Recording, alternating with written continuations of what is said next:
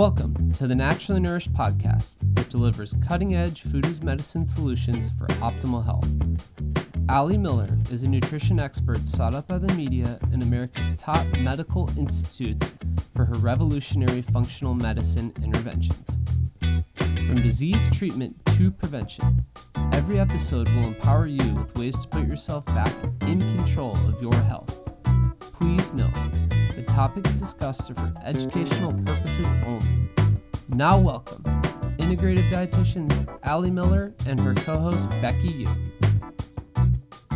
Welcome to episode 299 of the Naturally Nourished podcast. Today we are talking all about vascular health and we will be covering the function of the vascular system, common conditions like Raynaud's, vasculitis, varicose veins, blood clots, and more, and discussing natural ways to support our vascular health. Yes, this is a topic that often comes up postpartum or in the perimenopausal transition time of age. We know hormones have a huge role with vascular function, and we'll talk about, of course, food as medicine strategy and supplementation to regulate vascular health. And we'll even be digging into blood clots, which we talked about a lot in this last year in constructs of pandemic and considerations post vaccination. So we'll be covering all updates there before we get into the meat of today's episode, sharing that you have still one day if you're listening to this real time to take advantage of our detox pack flash sale. And you can still join us for our live detox class. We'll be doing two classes. So it's one purchase for $14.99 you're going to get on our Slack community, which is a community off of social media that allows you to share recipes, ask questions, troubleshoot your 10 day detox.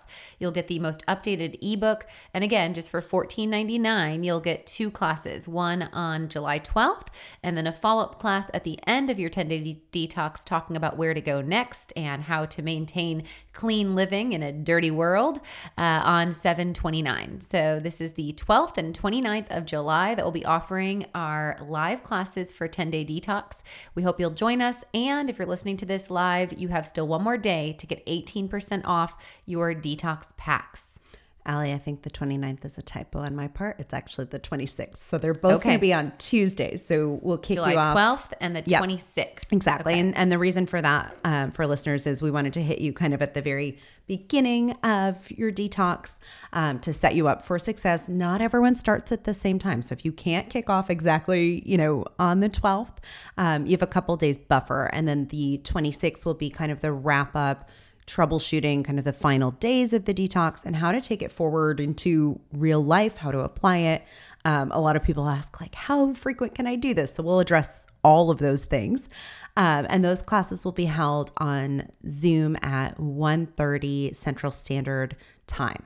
Yes, and if you can't attend them live, still go ahead and purchase the live program and you can watch the videos as an archive stream. So definitely worth your value. You can use the code DETOX2022, so like 2022, to get uh, the discount of 18% off of your detox uh, packs. And then also uh, go on over to alimillerrd.com where you can purchase both your detox packs, throw in your grass fed whey to support your 10 day detox, and grab a spot in our live program. Okay, let's have a quick word for our opening sponsor for this episode Fond Bone Broth. Yes. So, y'all know that we are big fans of Fond Bone Broth. They really make bone broth that is enjoyable as a sippable health elixir. Really a fantastic replacement for your midday latte and a way with collagen and gelatin to also support your vascular health. So, we'll talk in today's episode about the importance of our vascular system and our circulatory system, and the integrity of those vessels require collagen, and um, that's going to play a big role with integrity or basically the health of the vessel tissue itself. Um, we know also that bone broth can be like a facelift for the gut aiding in repairing leaky gut and reducing food sensitivities, as well as autoimmune activity and chronic inflammation.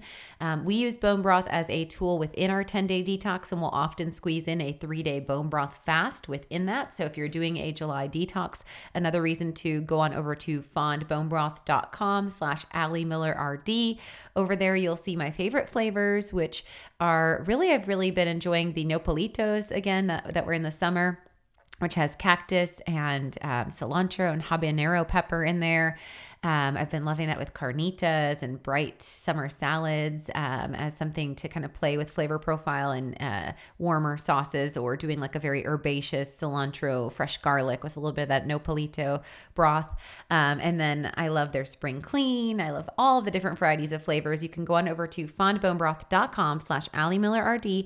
Use the code Ali Miller RD at checkout and uh, make sure you get at least six glass jars to support your 10 day detox. And maybe you get a whole case to help you sip your way to wellness this whole summer. Yes. And there is an option in that detox to do a bone broth fast. So that could be a really good supportive tool to just have your fond and be ready to rock. Easy peasy. One less thing to think about. Yeah.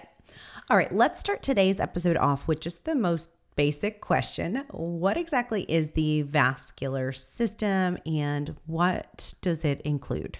So, the vascular system is made up of the vessels that carry blood and lymph throughout the body. It is comprised of arteries and veins that are going to carry blood through the body, delivering oxygen and nutrients to the tissues of the body, while also working as a system to take away tissue waste matter. The lymph vessels carry lymphatic fluid, which is this clear, colorless fluid um, containing water, blood cells, and debris essentially. The lymphatic system plays a role in protecting and maintaining the fluid environment of our body by filtering and draining lymph away from the regions of the body. And as we've covered in a recent episode on all about the lymphatic system, of course, the lymphatic system gets taxed when we have higher toxicity. So, good connection with the upcoming 10 day detox there. Um, but the vessels of our circulatory or vascular system are our arteries, which are our blood vessels that are going to carry oxygenated blood away from the heart to the body. Our veins, which are our blood vessels that carry blood from the body back into the heart. And then our capillaries, which are these tiny vessels that will be between the arteries and the veins. And they're going to distribute the oxygen rich, nutrient rich blood throughout the body. And that episode was 298 actually that we did on on lymph. Just so you're getting last week. two in a row about these different body systems, and you'll see there is some overlap, obviously, between you know what we've talked about um, in that past episode about lymph and and vascular health. And today. I think in the world of arteries, in our most recent heart health episode, we got Mm-hmm. Yeah, yeah. pretty deep dive about the actual, you know, lub dub, the, the pump and the function of the cardiovascular muscle and vascular system. So that'd be worth linking as Yes, well to give will you a do. little overhaul there. Will do. Um, and let's talk about kind of some of the other systems or, or some of the other functions of, of the vascular system and how it ties in, like with our respiratory system, with our digestion, with the kidneys. Sure. So, you know, in addition to circulating both blood and lymph throughout the body, the vascular system is going to play a component in many systems of our body. So, in our respiratory system, um, again, this is going to play that role in that oxygen and carbon dioxide exchange. So, as blood flows through the capillaries in the lungs, the carbon dioxide is given up and the oxygen is picked up. So, release of carbon dioxide, exchange for oxygen rich blood. Um, and then that carbon dioxide is going to be expelled through the respiratory system, expelled out through the lungs. And the oxygen that is inhaled is going to be taken up um, by the blood and carried to bodily tissues. In the digestive tract, also as our food is being digested, we require our vascular flow to aid in nutrient absorptions. There's this gut blood barrier, and our blood flows through our intestinal capillaries, and this is where our nutrients are going to be picked up from the food that we eat. Um, we're going to get our vitamins, minerals, even glucose delivery through there. And that's what then is going to, through that gut blood barrier, deliver circulatory all the nutrients to the liver to process and then deliver throughout the tissues of the body. In our urinary system and our kidneys, we know that there's the exchange of waste. We think of the kidneys as a primary detoxifying gland. So, waste materials from the tissue are going to be filtered out through the blood, um, through the kidneys, and then excreted in the form of the urine. So, there's that vascular exchange and dump off through the urine. and then even in temperature control. So, our regulation of our body temperature is going to be assisted by our blood flow. In fact, we know that heat is going to play a big role in vasodilation. And then we know that cold plays a role in vasoconstriction. And heat will be produced by our body's tissues as they go through the process of breaking down nutrients for energy, making new tissue, or giving up waste matter. So, there's this metabolic activity, which is going to create the thermogenesis temperature impact, requiring the vascular system as a tool of function. Okay, so this system is really kind of tied in all throughout the body, and we know that we have veins, arteries, capillaries, like kind of everywhere. We can right? see 'em, yeah. um, we can see them, and and um, that also means that there's kind of a lot of opportunity for things to go, Go awry. Um, so let's talk about just kind of broad stroke what is vascular disease in general, and then we'll get into some of the specific conditions of concern. Sure. So now that we kind of understand the function, we think of this structural functional element. And vascular disease is going to be really any condition that's going to affect the network of your blood vessel vessels, excuse me, interfering with their function. So this um, circulatory system can be impacted by various mechanisms. It can be impacted even on those handoff mechanisms. So we're talking about again the cardiovascular system, the respiratory system. Um, we know that as the vessels move blood, um, they're going to require these secondary systems to play a role in the exchange, detoxification, etc. Got it. Um, let's cover maybe some of the vascular disease causes and, and risk. And fun fact there that I just noticed in our, our show notes um, that if you were to take all of your vessels and all of those arteries and capillaries we mentioned, you could stretch them out and circle the earth like multiple times, which is kind of amazing. Incredible. Yes. really, really incredible. Yes. Um, but let's talk just again broad about some of the um, causes of vascular disease and, and some of the risk factors as well.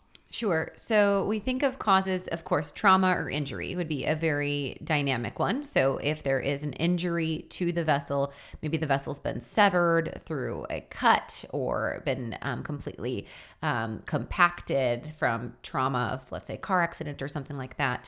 Um, we know that inflammation in general can cause vasculitis. Itis, again, inflammation of. So any vascular inflammation um, can be seen if there is inflammation in the body. Um, we know that we can see issues with ischemia, which would be basically cutting off the blood flow to tissues in the body. Um, and this could be secondary to a structural issue with the vessels, um, or there could be a blockage in a blood vessel that could be caused by debris. So, an embolus um, or thrombus. Um, we hear of often deep vein thrombosis, which we'll talk about later as a blood clot affecting disorder. And then atherosclerosis or atherosclerosis, atherosclerotic plaque or plaque buildup in the arteries would be another mechanism of action of interfering with function of blood flow. When we're looking at risk factors for all of these, we can see blood sugar to be a huge one as we're connecting also with heart disease again. Diabetes and mismanaged blood sugar will create arterial vascular damage. And so, those elevations of blood sugar are very abrasive and can kind of wear and tear at the tissue lining. And that can create arterial injury, which can create then that demand for that plaque formation in the repair process. Uh, family history of vascular disease, especially anything in the cardiovascular world, so history of stroke or heart attack would also extend there. Um, we do know that men are at a higher risk than women, generally speaking. So, gender can play a role as far as a risk factor. Elevated blood pressure would be a risk factor because you're stressing those vessels. Uh, elevated um, or mismanaged lipids. So, if we have elevated LDL, especially that small dense particle size, or triglyceride levels, this can interfere with vascular health uh, lack of physical activity and sedentary lifestyle. So, this would compress and impact the tone of our vascular system. And then, kind of goes in hand with that obesity and being overweight. Uh, smoking creating oxidative stress and depleting antioxidant status, and actually that oxidative stress aging the vessels, if you will, or damaging the vessels with free radical exposure. And then even emotional mental stress can cause vascular conditions as well. Totally. Um, and certainly we can have an overlap of, of multiple of those. And I will say on the gender thing, um, there are certain vascular conditions that women are more susceptible sure. to, like the varicose veins. Yes. Especially, um, there's a hormonal component, and then there's a component, um, you know, after carrying a child or while carrying a child, that compression. Um, so we'll get into kind of those specifics as well. Um, let's maybe start by covering just some of the most common vascular conditions, um, starting with aneurysm. So we'll start kind of a little more on like the scary Okay. side of things. Yeah, so an aneurysm is going to be a bulge in the wall of a blood vessel. Um, most often is going to be seen in the aorta, which is the main blood vessel leaving your heart. So an aortic aneurysm in the chest is um, going to be in this thoracic cavity um, or in the belly, where it can be called an abdominal um, aneurysm. And aneurysms generally can pose no threat, um, but they can put you at risk for tissue damage around that aneurysm because this bulge is going to be like a stretching or a pressure on that vessel. And um, plaque deposits can be seen built up around this area. We can see a clot that can um, break off and get stuck somewhere else. This can be the biggest area of concern, of course. And then um, an aneurysm can get bigger and press or cause pain um, or compression on other organs, impacting other organ function.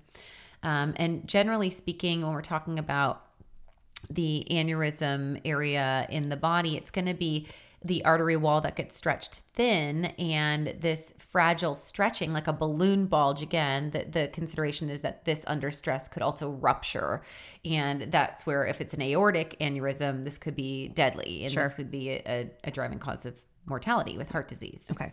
Um, and we'll get more into specifics of like prevention of this because there's a lot of overlap um, within just, you know, keeping those vessels healthy, Toned. within preventing, you know, the blood clots that could pose more of a problem if there's already an aneurysm present or, um, you know, rupturing those vessels, et cetera. Um, and atherosclerosis and, and I know it's always such a fun it one to is say. hard to say. Atherosclerotic plaque. You guys say it. Um, you guys say it three times fast. Um, and peripheral artery disease kind of um, would be the the next area of focus. Although we covered atherosclerosis pretty extensively, I think in that heart health episode. Yes. So we will link that. But if we're talking about, yes, plaque buildup in the body or peripheral artery concerns, um, we're looking at arteries that, again, carry blood to, in the coronary artery world, to the heart muscle or in the peripheral to other tissues and organs throughout the body. And when we do have plaque buildup in these vessels, that plaque can narrow the vessel and that can make it more um, constricted or restricted, difficult for blood to flow. Also, this plaque could rupture, creating a, a block to blood flow completely. So, um, the narrowing of the vessel, the reduced function, and the blockages that can be seen can be a driver of angina or chest pain, as well as heart attack. Um, we know that this can lead to even a TIA, a transient ischemic attack, which is also known as a mini stroke. If it's the carotid, if it's the carotid arteries that supply the brain, um, a blockage in the kidneys could interfere, of course, with blood pressure as well as cardiovascular and detoxification mechanisms in the body. A blockage in the leg could cause leg pain or cramps when active. Um, it could even cause an impact such as ulceration or a chronic fatigue sensation in the legs. Um, and again, the biggest concern is that vascular flow gets completely cut off or that a clot dislodges as far as a mortality or an actual risk factor for death. Okay. Um, so let's talk a little more then about clots in general. So clots that form in our veins, um, and then we can go into like the specific types. Yeah, so a blood clot is generally going to be in a vein inside of a muscle, usually in the lower leg, thigh, or pelvis. And this would be the deep vein thrombosis or a DVT. Um, and a clot, again, can break loose and travel to the lungs. Um, that would be a pulmonary embolism. And this is something that we saw a high risk factor associated with clotting factor of spike protein, Uh-huh. both through natural infection with COVID as well as through vaccination. Um, and so this is a big area that we talked about a lot with Inflammazyme. We'll get there today, of course, on what you can do to prevent clots, but that was why that became such a big um, awareness over this last couple years. Uh, when we're talking about blood clots um, in general, um, we can see causes as a damage to a valve in a vein. We can see um, genetic disorders that would make us more likely to suffer from blood clots. We can see a stressor like infection or, again, vaccination being a cause factor. Um, we can see impact on our hormones. Um, we know that estrogen from pregnancy and birth control pills increases blood clot risk. That's why birth control actually has it as a Right. disclaimer on the label. Yep. Um, we know um, having a longer bed rest or not being able to move much would be a risk factor. In fact, I had shared um, post my emergency C section, you know, they wanted to put me on um, Lovenox, um, a blood thinner, and there was a high conflict of um, use after having a regional um, spinal um, as- anesthesia as a big risk factor for a blood a brain bleed out. And so I was like, no. So instead, I'll just let you guys keep those compression legs on. and what's scary is that seems like that's their normal protocol, and you're probably the first person to challenge Drew it it to their attention, and they were like, like, "Well, you don't want the "Oh." noise of the compression socks." Oh I no, was I'd rather have the noise than the brain bleed. Right, exactly. It's like if I had to choose, I would choose my the risk gosh. factor of noise. Uh huh. Yes, I'm not sleeping anyway. No. Um, yeah. So, but but bed rest. So we also think of this like when I'm advising um, patients that are flying overseas. Yeah. I'll always have Yeah, them actually increase their omega threes. Yep. And I often will tell them to do stretching and walking in the aisles. Yeah, yeah, like every hour getting up. You know, Yep. Flying long flights are because of that bed rest or not being able to move a big risk factor for clots. Sure. Um, and then, you know, surgeries in general, especially if in the area of hips or legs, Yep. um, would be another area of a higher risk factor, especially for a DVT in that that specific area of the body. Yes.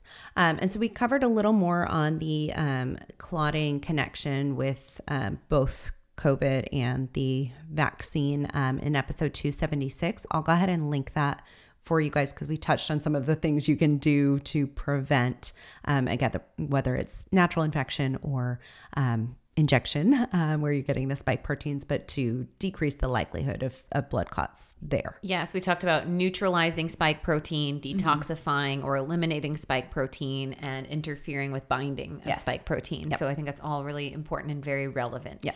Um, and then there are some certain disorders before we get into specifics of like how to break down clots and, and thin the blood naturally, um, but certain disorders that can make you more likely to form clots. And these might be um, the patients that are on like the blood thinners. Yeah. So, I mean, there are, like I said, genetic tendencies and there are biomarkers that we can assess. So, we would look at clot forming substances in the blood like fibrinogen, factor VIII, and prothrombin. Um, these would be if elevated factors of coagulation or clot formation. Um, there can also be individuals that run low with blood um, clotting factors, or they maybe on the other end of the spectrum don't have enough of the blood thinning or anticoagulant proteins. This would also make them more prone towards blood clot formation.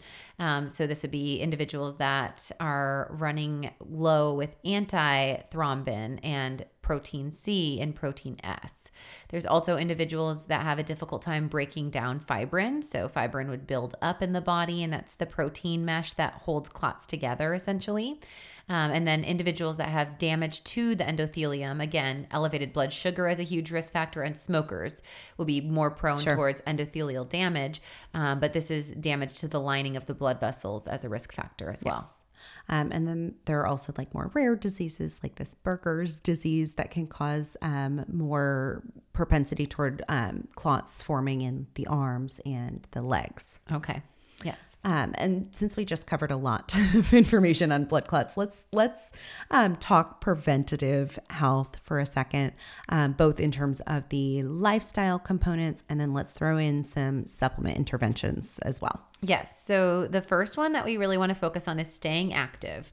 So, you know, that whole idea of sitting being the new smoking, we really want to make a point of getting up every 30 minutes to one hour. Um, so, really not sitting for longer than an hour period of time uh, because that's going to create your blood to pool, which can lead to clot risk. So, getting up, stretching, and getting your blood flowing, incorporating regular exercise. Um, so, at least 30 minutes a day of walking for circulation would be key.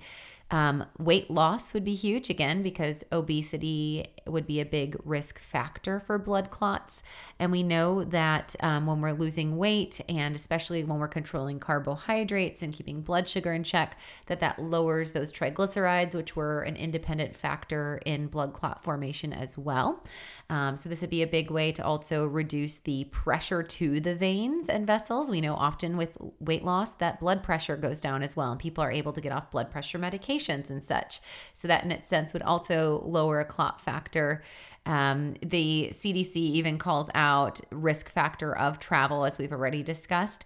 Um, and they note that whether it's air, car, bus, or train, anyone traveling for more than four hours are at a risk for blood clots. So, especially those of you that are traveling for business, making sure that you are taking time to pull over, you know, um, maybe at a rest stop, do some stretches and some movement. Um, again, calf raises and things. Great way to mix things up, even if having to do in the aisle of an airplane. Yep. Yeah. Um, maintaining hydration also, we think of this because if we're dehydrated, the vessels have to work harder. Um, and so when we're staying hydrated, this is going to play a really big role in helping that vascular function. Um, we also are thinking of even just positioning, like moving our um, feet, um, raising our feet up when sleeping versus keeping our feet down, like in a seated position. Um, that's really important to ensure that we're preventing clot formation. So, even like elevating the legs up the wall if you had a long day of sitting, just to get that lymphatic drainage and support that vascular flow.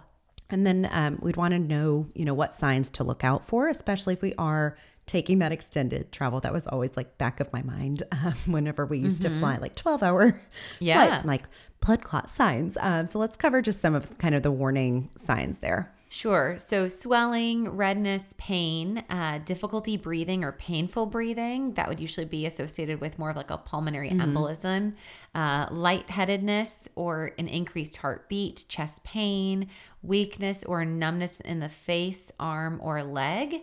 Um, and then any neurological oddities like difficulty speaking and even vision changes sure. can be observed during time of a blood clot. Yeah. Um, and then one of our, our big recommendations um, would be our EPA DHA extra or taking a high quality omega 3 supplement here because we know that can help to thin the blood, right? Absolutely. So, omega 3s are going to be fabulous in multiple mechanisms. They both will thin the blood and prevent platelet aggregation or stickiness factor in the blood. They also aid in the elasticity of our vessels and reduce inflammation, which again, inflammation was its own independent risk factor for vasculitis or inflammation of the vascular system. Uh, there was a new study that looked at a pretty sizable population of 23,500 individuals um, from age range of 25 all the way up to 97 years of age and they looked at a high intake of fish associating with a reduced risk of developing a venous blood clot or a thromboembolism. And they saw individuals that ate fish at least three times per week had a 22% lower risk of developing venous thrombosis compared to those that ate it one um, time or less per week. And then when they added a fish oil onto that three times a week, um, that percentage jumped up to 48% reduced risk compared to those who just ate fish or and didn't supplement with fish oil at all. So Yeah. pretty strong. So from 22% in the food as medicine and then 48% layering in that omega 3 compound. Um, so I think that that's definitely one to, and that's a strong thing to consider. And that's where with travel days, again, I'll double up um, and recommend clients to take two extra EPA DHA extra.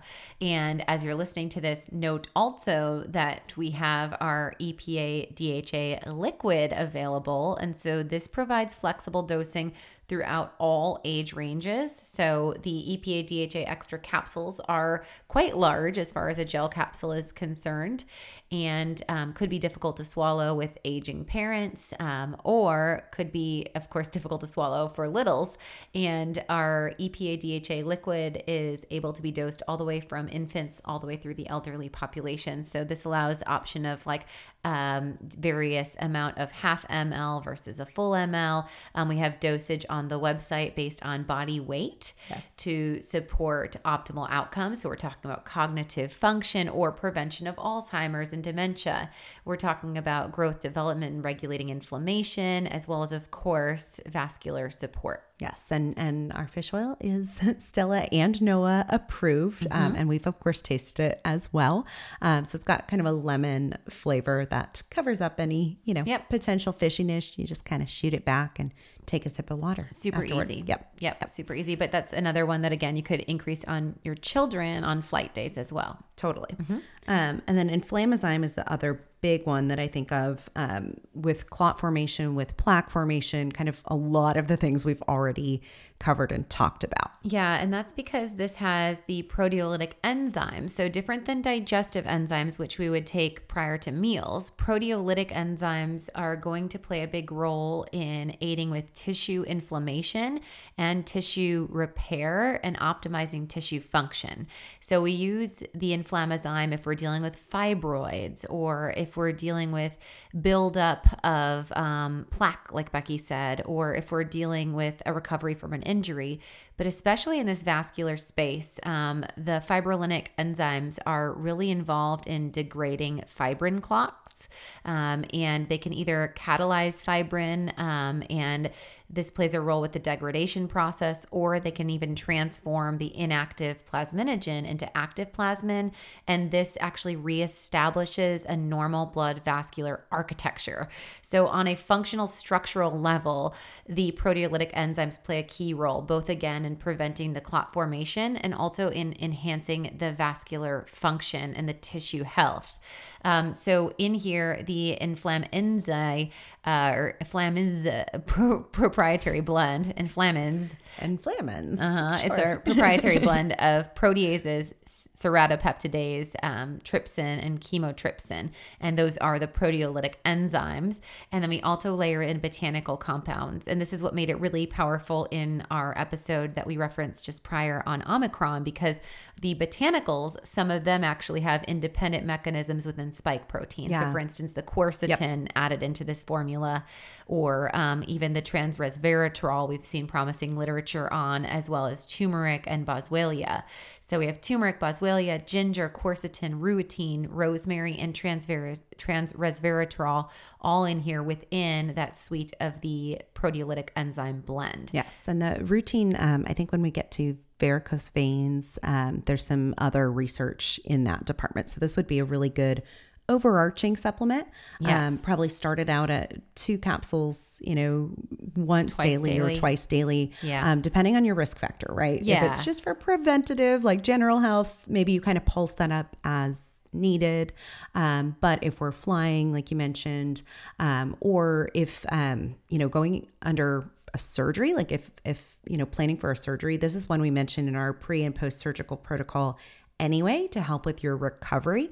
Um, but I'm just thinking, you know, for this reason too, of of you know if you're having to lay for a long period of time or um, are going to be on some form of, of bed rest um, or having you know a hip replacement or something like that i think this could be really pulsed up and um, used it like three three times daily Absolutely. And this is also a great formula for postpartum recovery. Yes. Oh, that was huge for me. And it Yep. reduces pain, you Yep. know. So not only is it a strong anti inflammatory and tissue repair recovery, um, but especially we think surgery, trauma, physiological stress to the body, that this is a really good uh, recovery formula for sure. Totally. All right, let's get to um, venous disease and and just varicose veins. I think is is one area that we get a lot of questions about. Um, you know, whether it's just a cosmetic issue or is this actually telling me something is wrong in my body, and do I need to do something about it? Okay, so when we're talking about varicose veins, it's based on the mechanism of the valves within our veins. So, unlike arteries, veins have flaps inside of them called valves. And when your muscles contract, the valves open and the blood moves through the tubes. When your muscles relax, the valves close and the blood flows only in one direction. Damaged valves might not close the way they should when the muscles relax, and this can allow blood flow in both directions or pooling or kind of buildup of blood. So we're not getting this close and release kind of pumping element of the valve. And this is what happens with varicose veins essentially. So they can bulge like purple ropes under the skin. Um, they can look like small red or purple, like bursts, if you will, often like back of the calves mm-hmm. or thighs. And um, spider veins will happen because of swollen small blood vessels, like the capillary yeah. actually being impacted in spider veins. The varicose veins are going to be an actual vein based on that that valve activity. Got it. Um, and you can see, you know, aching in those areas, um, swelling in those areas, just feeling kind of more stiff, even like stinging in the areas of, mm-hmm. of those bulges. Um, as we mentioned, women tend to get them um, more often than men, pregnancy being like one of the main mm-hmm. time stamps of, of life. And then they all also often will run um, in families. Yeah, and I would guesstimate that beyond the impact of the dynamic weight gain with pregnancy as being a primary mm-hmm. stressor mm-hmm. and the hormone with the estrogen impact, that also some influence, I'm sure, from like elastin and some of the connective sure. tissue yeah, yeah, that relaxers. Yep. That that probably plays a role with disrupting this valve function in some totally. individuals, yep. and that could be probably a, a, component as well. Yeah, that makes sense. Um, and and so you know your treatment options, you're looking at more conservative, um, like compression, stockings, lifestyle changes to try to like reduce weight and and kind of wear and tear there. Um, and then this is also where we see like ablation and and surgery. Mm-hmm. And and often what they're still doing as a main line of defense is some form of cauterization, mm-hmm. where they're just basically cauterizing that vein um, because it's just pooling. It's right. not functional right. at it's that point. Yep. Um, and so there's no like surgical replacement or rewiring. It's no. just kind of closing off um, an area that was collecting buildup, if you will. Yep. And and you know it's a minimally invasive, a minimally invasive procedure. It's not like a lot of of downtime, and and we do often get asked about that. Like, should I do something something about it. And I think if you are experiencing pain, pain. or loss of function that mm-hmm. you know it's it's worth looking into yep and i mean what makes them maybe not sightly right um, or stand out more is that the varicose veins are going to be more blue sure because yeah. they hold deoxygenated blood right and so this will be seen you know especially when we aren't tan um, you know showing again in areas of the legs like if we're trying to wear shorts early in the summer mm-hmm. that's where people kind of think of them as being more unsightly um, but you know again, big thing is if they're causing pain, that would be of a higher consideration to bring on an intervention. Sure. Um, and yeah, let's let's cover that. So, are they something serious? Are they a sign of like something getting worse, um, or um, something for us to worry about if they're not causing us pain? Well, the amount of blood that pools in the vein is really small mm-hmm. again and and you know, most of the blood is still being sent back to the heart. So they generally don't contribute to more serious health problems. Um, it's more so seen as a cosmetic issue, not one that's going to get exacerbated or more concerning. Um, there are some cases where varicose veins can rupture, and this could cause complications um, like open sores sure. or swelling. Um, and, you know, the big thing is at, at, that juncture, that's where, of course, obviously, if we're dealing with edema or fluid mm-hmm. retention, mm-hmm. um, we're having restless leg associated with this as well and difficulty, you know, getting comfortable at sleep time or it's interfering with exercise.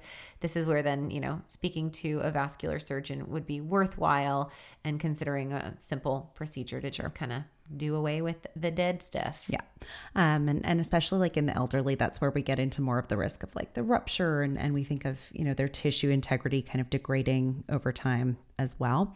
Um, we covered uh, whether it's the same as spider veins. So not exactly capillary the versus, same. Right. Yeah. Mm-hmm, um, and, and spider veins don't tend to bulge. They just tend to branch. Again, they're not, Mm-hmm. you know, particularly fun to look at. I've got some nice purple ones from having Noah um, on my upper thighs and things, but um, not generally a, a big concern either.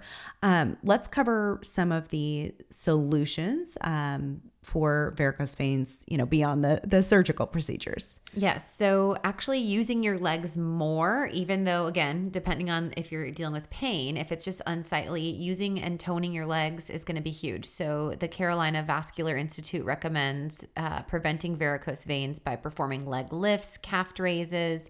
Uh, calf raises, bicycle legs, side lunges to strengthen and stretch. And I really think of Pilates, like all Sure, of the yeah, stuff done on the um, rebound bar and all of the foot and leg work, really toning in that area. I feel like the skin around my knees are lifting. Okay. that extra knee skin I that know we what get you're once talking we go above about. 35. Yes. yes. Okay. I feel Hmm. like that's an important piece. So if my knee skin is is lifting, that my leg vessels must be improving Sure. as well. Yeah, yeah. Um, but low impact exercises, even walking, swimming, bicycling, could be key as well. Um, and swimming um, would be a really good thing to support that circulation flow with a weightless impact if Sure. we're dealing with pain and inflammation during times of exercise. Um, of course, again, weight loss would be key. So we'll see that time and time again. You know, carrying excess weight is going to put higher amounts of pressure on our vessels. And then often when we're carrying higher body weight and unhealthy body fat, we're dealing with inflammation. Um, so that is going to further exacerbate the issues there.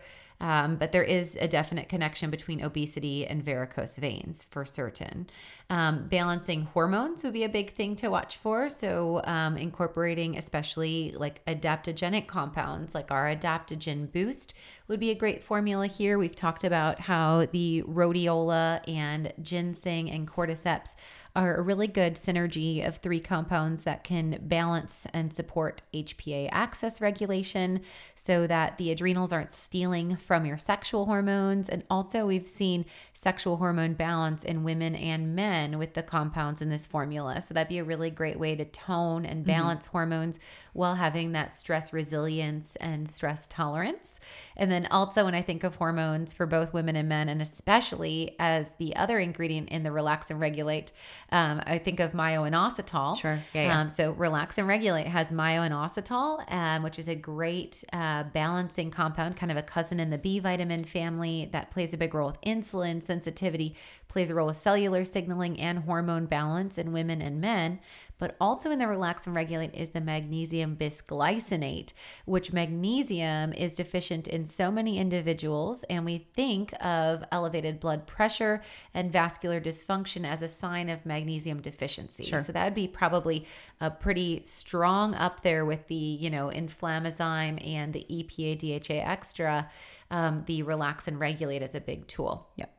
And then I think of Brocco Detox um, in the world of especially women's hormones um, because we've talked about, you know, the play of excessive estrogen or imbalanced estrogen in, you know, blood clot formation in, um, you know, people that are, are getting varicose veins more often are women um, and during those times of hormone surge as well. So I feel like that would be a really good layering piece, especially if you are going through any kind of hormonal change and that can safely be used postpartum as well. and without testing and and Yep. you know it's so high as an ORAC or an antioxidant contributor it would also reduce that oxidative stress and support the detox process so I think Brocco detox is a great one and the other one I would throw in connected to the adaptogen boost would be GABA calm um, because GABA has been shown in so many clinical studies to actually support hypertension. And we know that elevated blood pressure is a primary risk factor with vascular health. Sure. Um, and then in terms of things you can do topically um, to, you know, reduce um, some of the, the pain, essential oils, um, specifically cypress oil, which I haven't ever played with that. Um, but that is supposed to be able to kind of reduce at least the pain and discomfort. Um, and then lavender, um, peppermint, um, which can kind of cool and, and just make the legs feel a little bit lighter, I think would be a good Like some of those recommendation muscle too. balms and Yeah, such. exactly. Mhm. Yep. And so you could probably do also a salve with CBD in Sure. there Yeah, yeah. Um, as an anti-inflammatory, and then I think of also like almond oil as a carrier for vitamin E Sure. for skin and and vascular integrity as well. Um, and then there are certain herbs as well, kind of getting into that world um, that can actually help with some of the venous insufficiency um, and at least the like feeling of heaviness and itching and leg cramping. Um, so bilberry is one of the um, herbs that's been used really, you know, for a very long time for treatment of um, varicose veins. We can link a formula uh, on our Amazon store. We don't have Okay. bilberry in our in our line anywhere. Um, and then horse chestnut is another one um, that can come in um, either creams or lotions, teas, or um, capsule forms to help to reduce the impact of varicose veins. Okay, and then I know I've I think of butcher's broom Yes. as one. Yep. So you could do this as a combination. Um, butcher's broom around 200 milligrams daily um, would be one that would help with boosting blood flow, protecting veins, and aiding as a natural blood thinner. Um, and then um, the world of resveratrol would be in the food as medicine family. Are we ready to talk that yet, or we want to talk rutin? Let's hit that. Yeah, yeah. Because you mentioned that. So rutin is going to be in our um, bioflavonoid blend of our uh, Bio C plus, as well as in our inflammazyme. And the University of Maryland Medical Center recommends using rutin as a compound that will actually protect the walls of the veins, helping them to work better. Uh, bioflavonoids in general can relieve swelling and aching from the varicose veins. And then, especially when paired with antioxidants like vitamin C, um, our Bio C Plus added in would be fabulous because we know vitamin C plays a role with collagen synthesis. Sure, yeah, yeah. And again, collagen would be an important consideration because that's going to play a role with the vascular function and the actual structure um, of the vessels themselves. So we've seen compelling literature on collagen, and I would also say collagen peptides as a food as medicine add in would be beneficial for that reason. Yes, and the bone broth that we were mentioning in the the opening of of today's episode. Um, let's hit some of the other just kind of general um, dietary, you know, principles um, for vascular health. I feel like this applies to pretty much every condition that we've talked Yeah. about, like an anti-inflammatory diet. Yeah, kind of the starting absolutely. point. And I think again of really great timing with the 10 day detox coming on because we think of really focusing on high antioxidant foods and nothing like a 10 day detox to get you in an abundance mindset of getting in all of your various flavonoids. So, an abundance of berries um, for the anthocyanins and the vitamin C we're getting there. We're going to get a lot of citrus and using the um, zest of the citrus fruit to get more of those bioflavonoid blends.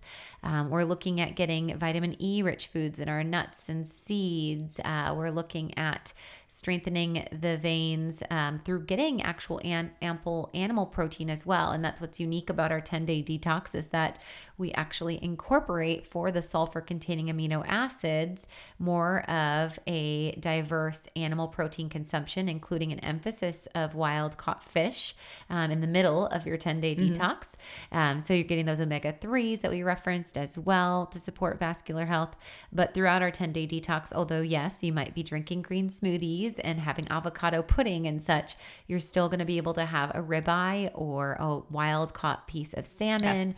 um, or scramble some pasture raised or fry some pasture raised eggs with some Brussels sprouts. Um, and so it's a really great variety of both high fiber, plant based, antioxidant rich foods, as well as clean protein foods that will support your lean body mass and ensure that you're getting some of these really nutrient dense B vitamins and compounds like, again, vitamin E and the collagen that will be healthy for the vascular system. Sure. Yes, really good. Yes. really good way to layer pretty much all of these things in. Yeah. And then I also think during detox, we focus a lot on natural diuretics. Yeah. And so, you know, we're looking at a lot of herbs, seasonings, spices. Uh, this is where we would incorporate like celery and asparagus. Um, we, in our supplement blend, incorporate even things like um, artichoke Mm-hmm. and um, milk thistle to really support the liver in the detoxification process. Um, green tea would be another one that would give us some of that natural diuretic effect, and that's going to reduce the swelling or the fluid retention, which would create that pressure on the vascular system. And then beyond getting that magnesium in the relax and regulate, using magnesium rich foods. So we're always emphasizing about two to three cups of leafy greens daily. And then you're going to be getting foods like your avocado, cruciferous vegetables, and um, really a great way to get a variety of flavors, textures, and stay inspired with food as medicine. So check out the 10 day detox. Even if you can't make the live class, you want to at least get our ebook so that you can do it on your time. And um, that'd be a great way to really support your vascular health as well. Yes. Um, I want to finish out um, this talk of, of different conditions and kind of what we can do um, with Raynaud's syndrome because I know this is something we've both dealt with um, from time to time. Mine is way better since living in Texas and Yes. being pregnant. I don't notice it at all. I'm like running, you know, five degrees hotter probably all the time. Yeah. yeah. Yeah. So I especially was symptomatic when I was living in Seattle. Yeah, which yeah, is yeah. Cold, clammy environment. Um, so Raynaud's phenomenon or Raynaud's syndrome or disease um, plays a role with uh, vascular constriction. And um, for individuals that are affected, the small arteries of the fingers and toes um, can actually twitch or cramp. Um, there can be a shutdown of blood supply to the area. So I get like really marbly um, in my skin or bright ghost white on my fingertips where there's just no um, circulation. Um, there's actually sometimes even complete loss of sensation Yeah. or numbness as well in the appendages. And um, they often are seen as an attribution to autoimmune conditions. Um, so we'll often see individuals with Raynaud's conditions having also maybe lupus or rheumatoid arthritis or scleroderma or a positive ANA, anti-nuclear antibody, um, because there is some underlying mechanisms of autoimmune um, and definitely stress plays a big role with Raynaud's. Um, so that's a big um, influence. We see emotional and physical stress causing on its own vasoconstriction, and that would induce this Raynaud's phenomenon flare, if you will. Um, so, stress alleviation, uh, meditation, prayer, grounding, gratitude, any way that we can harness that HPA axis and stay in that parasympathetic regulatory mode that's going to help regulate our vascular function as well. Um, thinking of avoiding cold temperatures, especially in individuals that deal with Raynaud's, and if they are in a cold place, making sure that they have thick mittens or extra pairs of socks along, Yes, um, and they're yeah. changing them, especially if getting damp or wet. Um, using sauna can be very therapeutic Yeah. for this population. No, cold immersion therapy for Yes, us, right? You can't get me to do that. No, me neither. Um, but yes, definitely sauna would be a great thing. Um, infrared sauna, especially, um, would be therapeutic.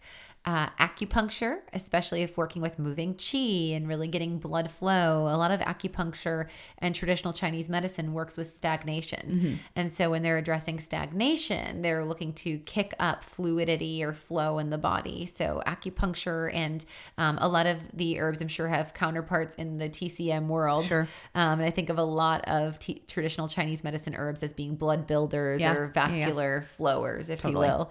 Um, so, um, and that kind of extends also to warming spices, I Yeah. would say.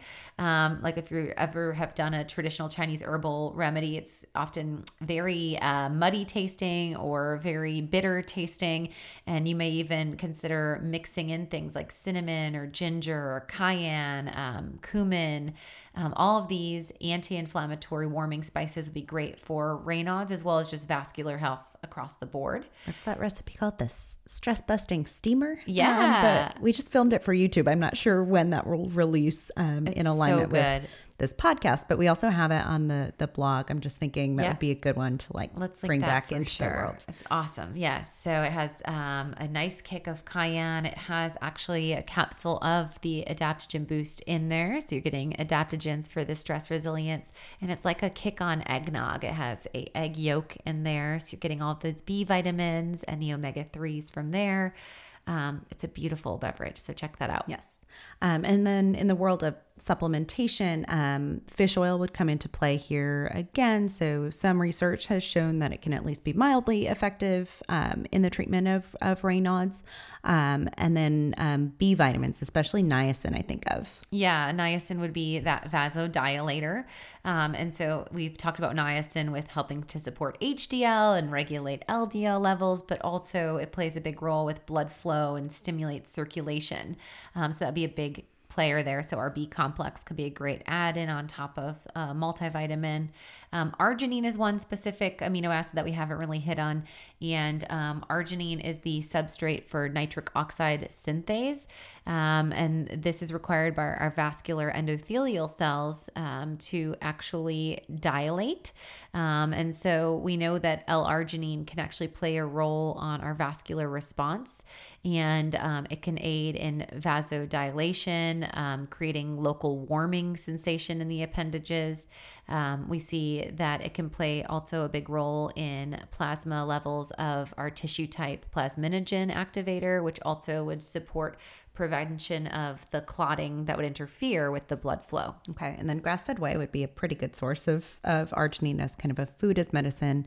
Um, did you ever play with arginine supplementation on its own for like when you're having a Raynaud's flare? Yeah. Mm-hmm. I did. Yes. And it was, it was pretty successful and, and was necessary for me when I was out in the Pacific Sure. Northwest. Yeah. Yeah. Mm-hmm. Yeah. I was on, I think two to three grams Okay. a day. Yep.